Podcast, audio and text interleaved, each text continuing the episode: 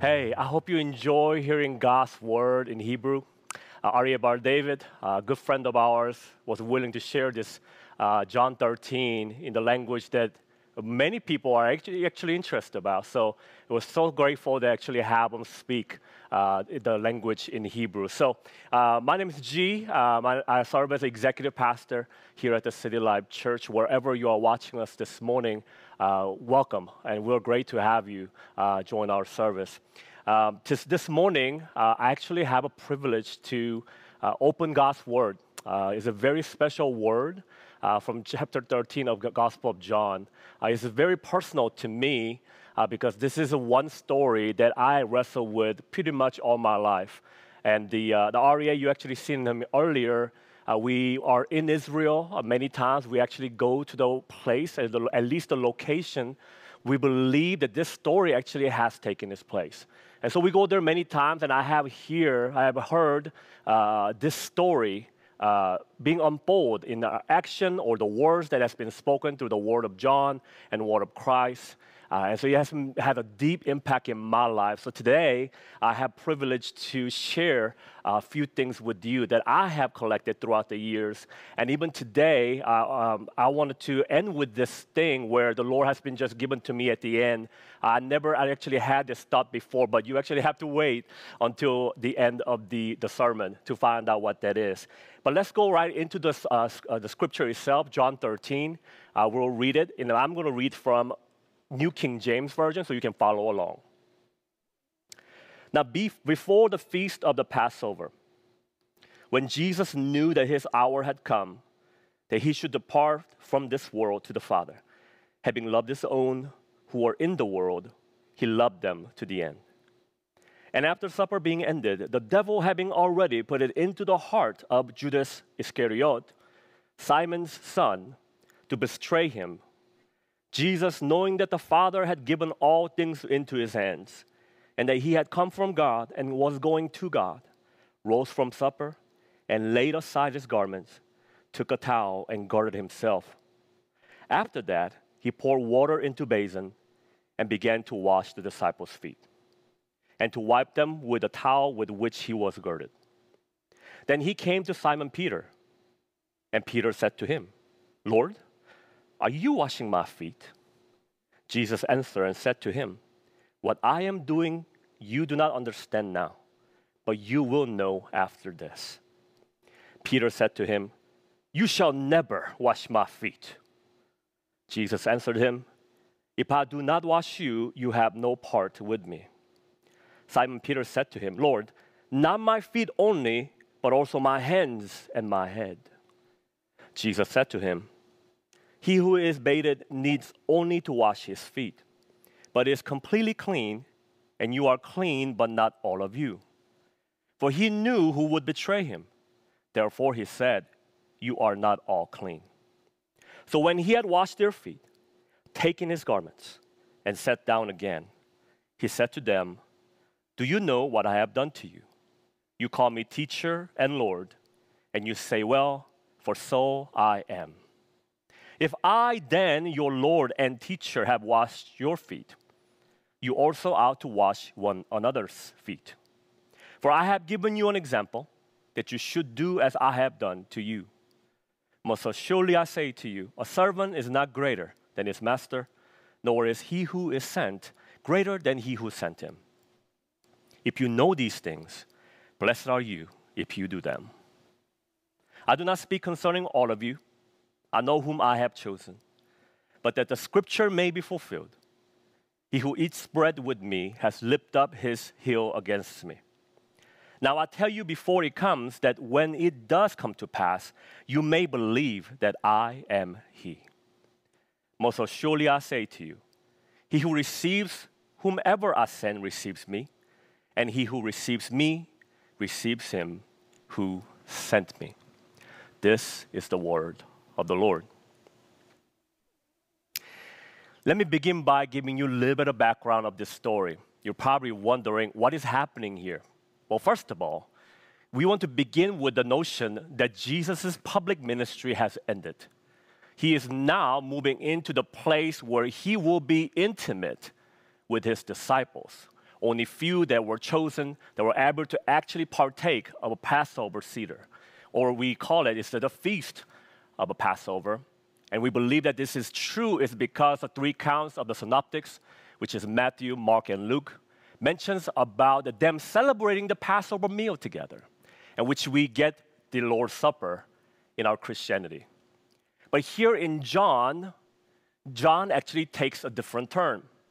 This is a story that's very unique in a way, is because it is not mentioned in other three gospels. Now, that does not mean that John is doing something completely different, but he is adding on to something that was very unique and important to him. And as you know, as you've been following us, the Gospel of John is quite different than other gospel, exception of one story, which is the feeding of the 5,000, is the only story that is mentioned that we know that is mentioned in the other three gospel. And so here now, you see John between from the ordinating the, the Lord's Supper, but here, John is actually tackling a very intimate moment between Jesus and the disciples. In verse 1, it begins with Jesus knew that his hour had come. Now, you're probably wondering, what do you mean by his hour had come? We made multiple examples through the Gospel of John. There's a mentioning of the hour. The hour is coming. Hour is coming. And in John 12 23, he said, The hour has come that the Son of Man should be glorified. You're probably wondering here in this sentence, he knew what time this was. And I will say that there was a great mission that he had it in mind. One mission was for him to be the comforter of this world by healing the sick, giving the sight to the blind, helping the poor to receive the gospel, the good news preached to them was the role of the comforter, the good shepherd he is.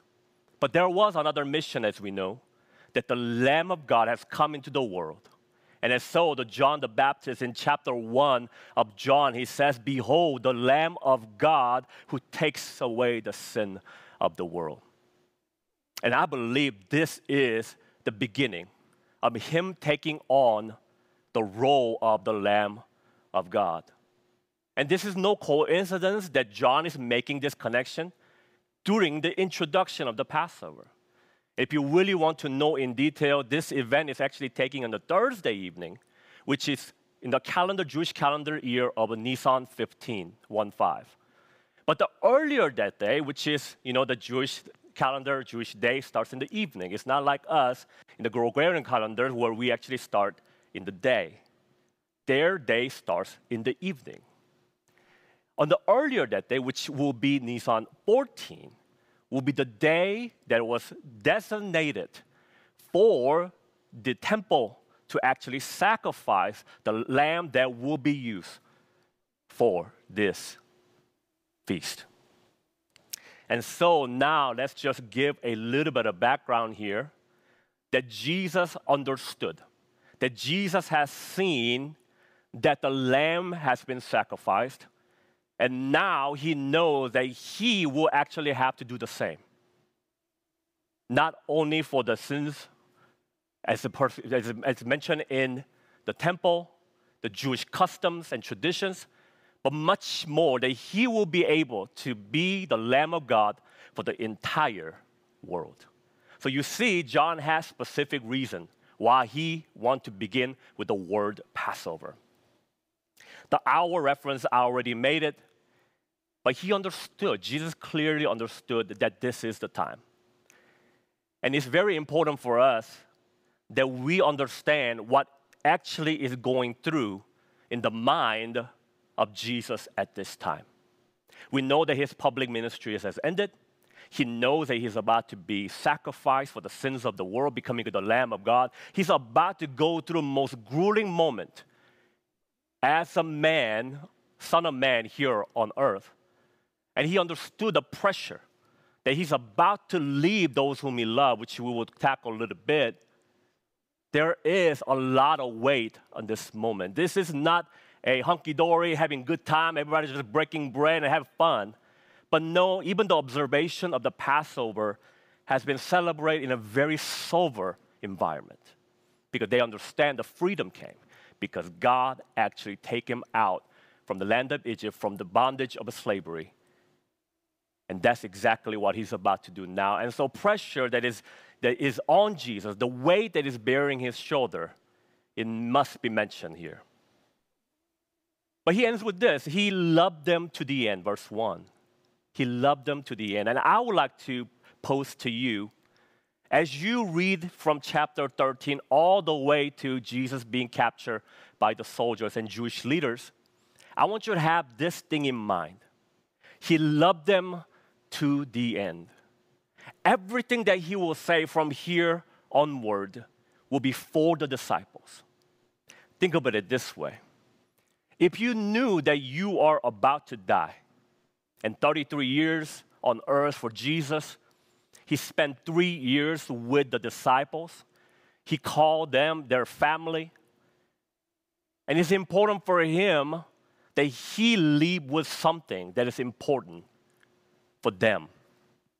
And that's why I, may, I believe that this is an intimate setting and it's an intimate moment that John wanted you to understand. That is not only reserved for the disciples, but it's also reserved for you and me. And so I want to have some weight here that we cannot just read 13 all the way through, just, okay, well, this is what Jesus said. But maybe we need to pay a little bit more attention because, in a sense, it's a dying man's wish. That's what I, used, I, I would like to call it. We know that he's going to be res- resurrected, I know.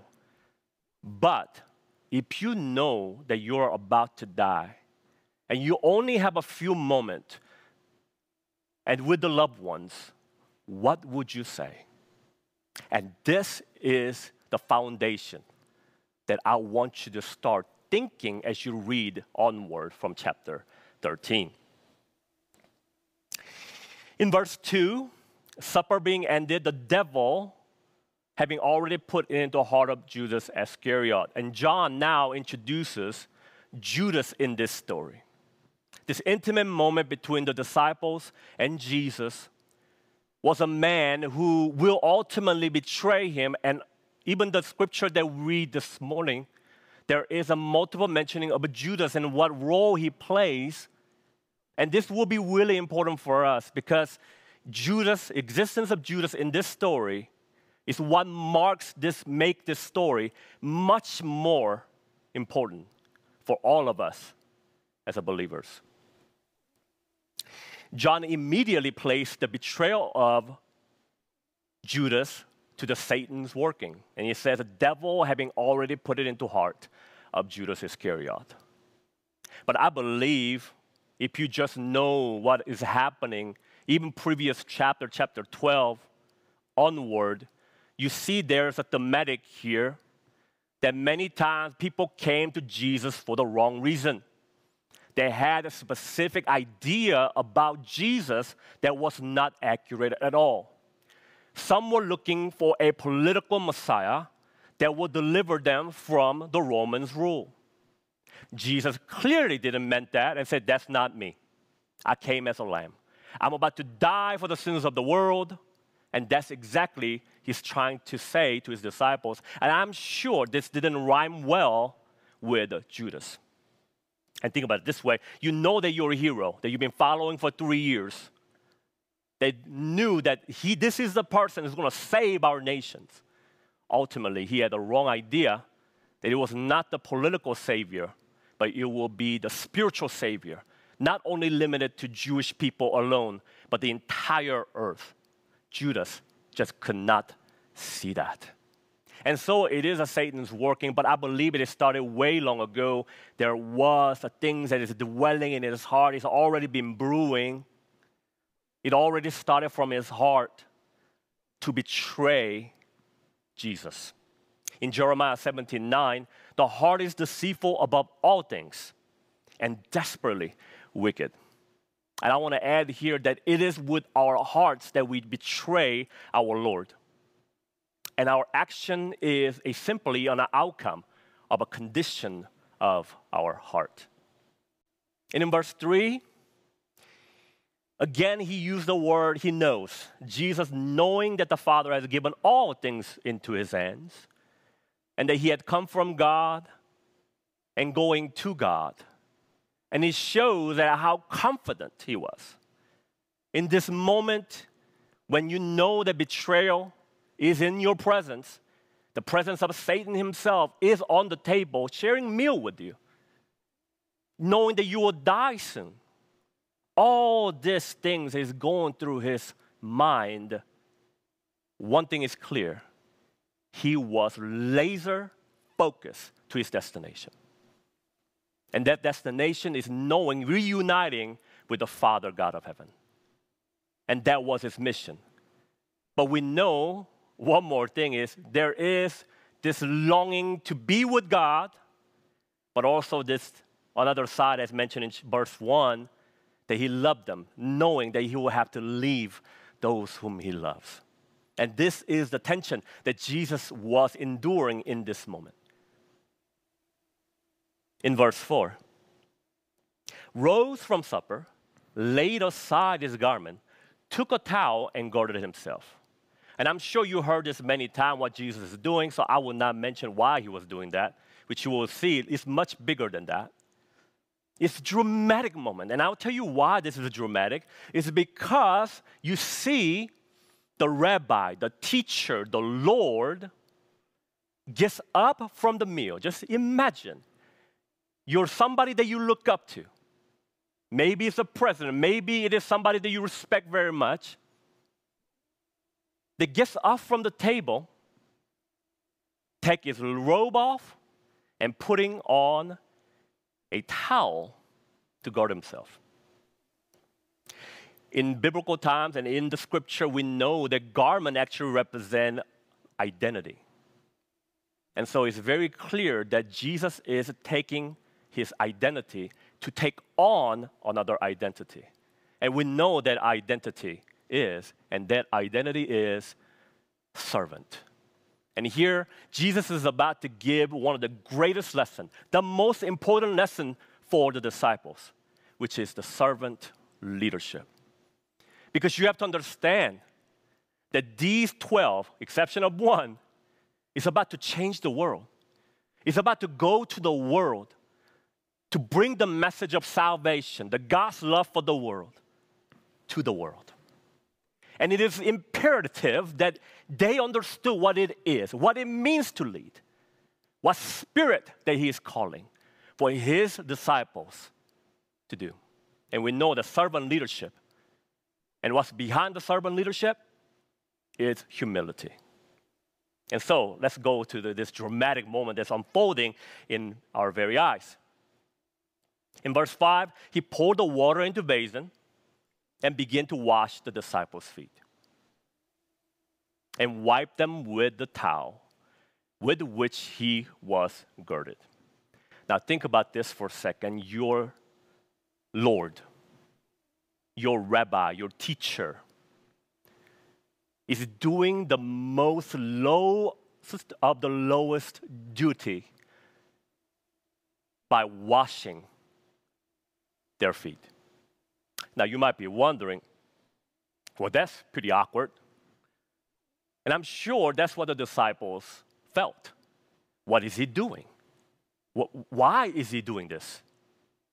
How, how, how can you wash my feet? This is not your job. You're my rabbi. You should not do this. Why are you doing this? But the disciples remains quiet. Little bit side note in this very moment, we know that Jesus is washing the disciples' feet. You know who else is included in this disciples? Judas. Judas, who would betray him in his face.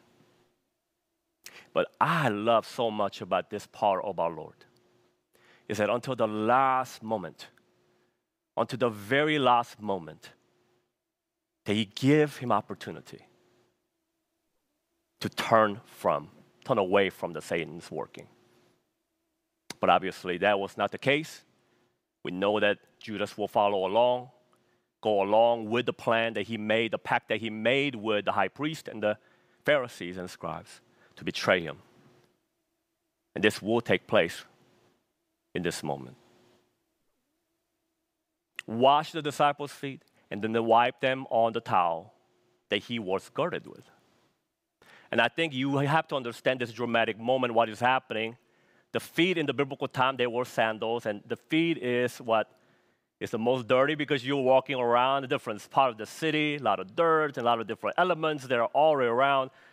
Not that sanitized as what we think about it today. But at that time, the feet washing was one of the worst jobs to have, even for the slaves. All that to say, he is washing it, but also he's putting on himself the remaining, the dirt that's been accumulated. And which is one of the picture that we see what Jesus do, not only physically, but spiritually, taking the sin upon himself. This picture of a Messiah that's willing to die for our sins, but also willing to take on the very sin that we offended God with. He will be willing, he's willing to put it on himself. This is the foretelling about what he is about to do on this earth. And that's exactly what he does. And when he gets to Simon Peter, we know the story. He objects. Or the first thing he says is, Lord, are you washing my feet? And if you've been with us in Israel, we actually reenact this. One of the things that we learned is that Peter probably was the last person that Jesus had washed his feet. And we can talk more about it. Maybe I can say in some other places. But we believe that Peter is one of the last ones. And so, which that means that he's being observing Jesus washing the disciples' feet one by one, and it gets to him. Finally, he says, Lord, washing your, are you washing my feet? You shouldn't do all this. And Jesus said, What I'm doing, you do not understand now, but you will know after this, and which is, I want to tell you. And is what he's saying is, I am doing this to teach you something. I am doing this act. There is a lesson that's about to happen, and which you will know, which is a very normal rabbi to disciples, the teaching method per se. And that's what Jesus is doing here. But what does Peter say in verse 8? You shall never wash my feet. What a dramatic moment this would have been. That Jesus is about to wash the feet of the Peter. He said, You never wash my feet, as if he's proclaiming to the rest of the eleven, This is what you should have done. You should have said this. I am right here. This is always the Peter, always opposing, somehow trying to teach Jesus. I know sometimes we try to somehow, we think that we know more than God. And we tried in the same instance, Peter tried to teach Jesus, you should never wash my feet. And Jesus answered very calmly. I don't think it was a rebuke, but I believe that it was a very calm, comforting voice. He said, If I do not wash you, you have no part with me. And though we know the reaction that what Peter says, Lord, not my feet only, but also my hands and my head, give me a bath. And here we realize that Peter, self righteous and but also very insecure, that he do not want to be rejected. He do not want to be separated from his Lord. And so when Jesus actually corrects him, he says, Please, everything I want to be part with you. In verse 10, he who baths, he who is bathed need only wash his feet, but is completely clean, but you are clean, but not all of you. Now we know that there is multiple instances, like I said earlier, that Judas is mentioned. This is what we're talking about. There's a two intent here, actually. One is talking about for Peter himself, but also Judas. When he say, those who bathed. We believe that this might be a Jewish uh, uh, uh, ceremonial washing or the ritual bath.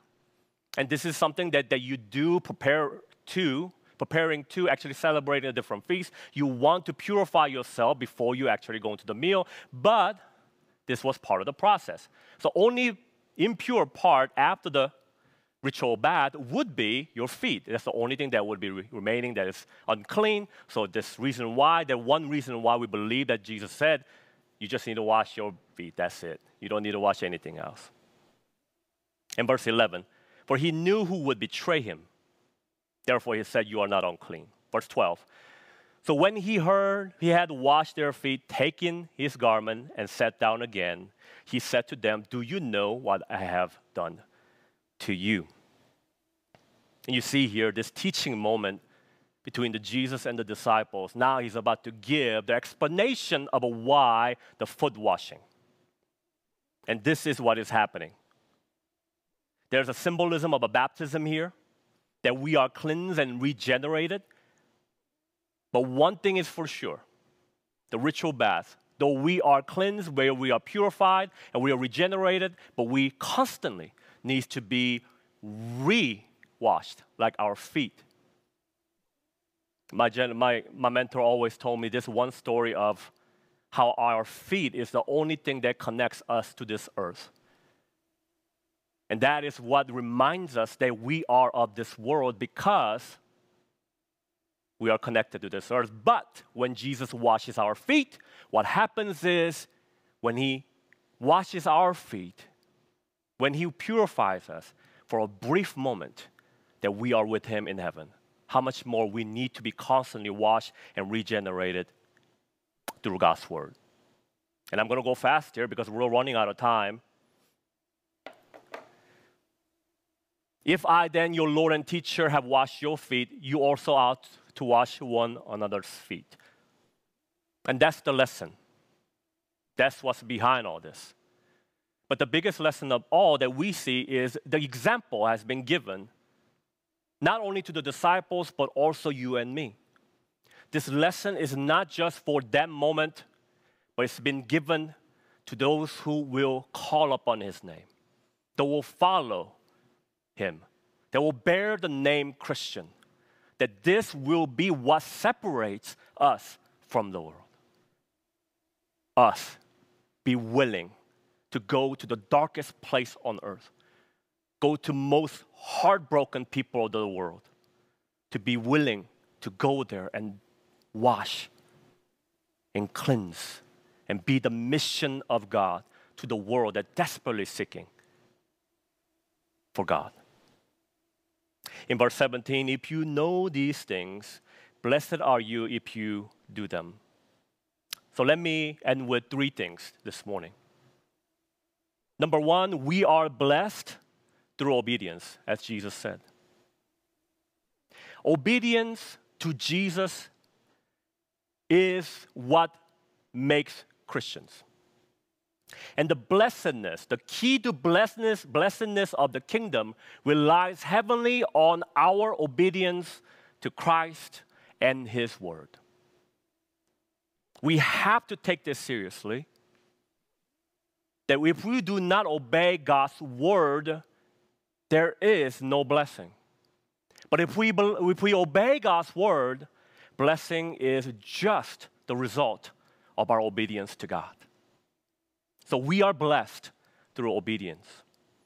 Number two, we can wash one another's feet. Now you might be wondering, does this mean we have to go and literally wash people's feet, as I have told you earlier? That is not the case here. As a matter of fact, I think throughout the history, there was instances where people have abused the ceremonial event to act more holy or righteous. Now, I'm not saying that it's not wrong, that it is wrong. It's not wrong to do, but what is behind, the spirit behind a before washing. So, how do we actually wash one another's feet? I'm glad you asked. I believe that we can wash each other's feet by encouragement. Hebrews 3:13 says, "Exhort one another daily while it is called today, lest any of you be hardened through the deceitfulness of sin. We, by our words, can wash one another. And number two, edification. 1 Thessalonians 5:11 says, "Therefore comfort each other and edify one another just as you also are doing." And finally, we can wash one another's feet by expressing expressing our love our love for our brothers and sisters. In John 15 12, Jesus said, This is my commandment, that you love one another as I have loved you. And these are the ways that we can wash and regenerate our brothers and sisters. And last thing that I want to say, and this is something that the Lord revealed this to me yesterday. I was preparing for this sermon. And the last thing is Jesus knows our suffering. Now, you might be wondering, how does this fit to today's lesson? Now, in today's story, though we learned about true blessedness through obedience and washing one another, we find that he had extreme levels of burdens on his shoulder at this moment. Number one, Jesus leaving his loved ones, observing the Passover, reflecting upon the Passover lamb. Jesus becoming the Lamb of God, teaching the most important lesson to his disciples. And there's Judas, who will betray him. And finally, the presence of Satan himself. It is with all of this weight on his shoulder. It is with this heavy burden and heavy heart. He understood the suffering that we bear here on earth. Right now, you might be suffering by losing your job. You might be suffering through different things, financial burdens, different things. I can just list. Maybe some of you, I know that some of our members that we have heard this week that are actually suffering from COVID 19. But I'm here to tell you, Jesus knows your suffering. He was born as a man who bear the burdens. He understands the suffering of this earth. And he can relate with you and me. That's what makes our Savior so unique. It's because he understands you and I. In Hebrews chapter 4, 15 and 16, it says, For we do not have a high priest who cannot sympathize with our weaknesses, but was in all points tempted as we are yet without sin. Let us therefore come boldly to the throne of grace that we may obtain mercy and find grace to help in time of needs. I want to encourage you this morning that yes, Jesus hears. He is exactly the place where you are. Though we are not gathered here in this building, He is with us and He sympathizes with us, this path that we are on. My encouragement to you is call upon His name. He will relate with you, He will understand your cry. That's the God we serve. God who hears. Let us pray. Father, thank you. Thank you for the example that you have given us example to serve our brothers and sisters, comforting one another, encouraging one another, especially time like this. Lord, I pray, Lord God, wherever we are, whatever the situation we are, Lord, we will cry out to you. That our cry will become worship, the moment of worship to let you come and minister to us. Even right now, Lord, I pray that you minister to our to everyone that is watching right now, God. I pray that Lord that you will invade, invade in their homes. That they will sense your shalom, your peace as they pray to you, as they cry out to you. I thank you for the examples that you have given us. Lord, let us be obedient to your word. In Jesus' name, amen. Thank you so much this morning. Next, our campus minister, Earl, will be sharing a few announcements with you. Thank you so much.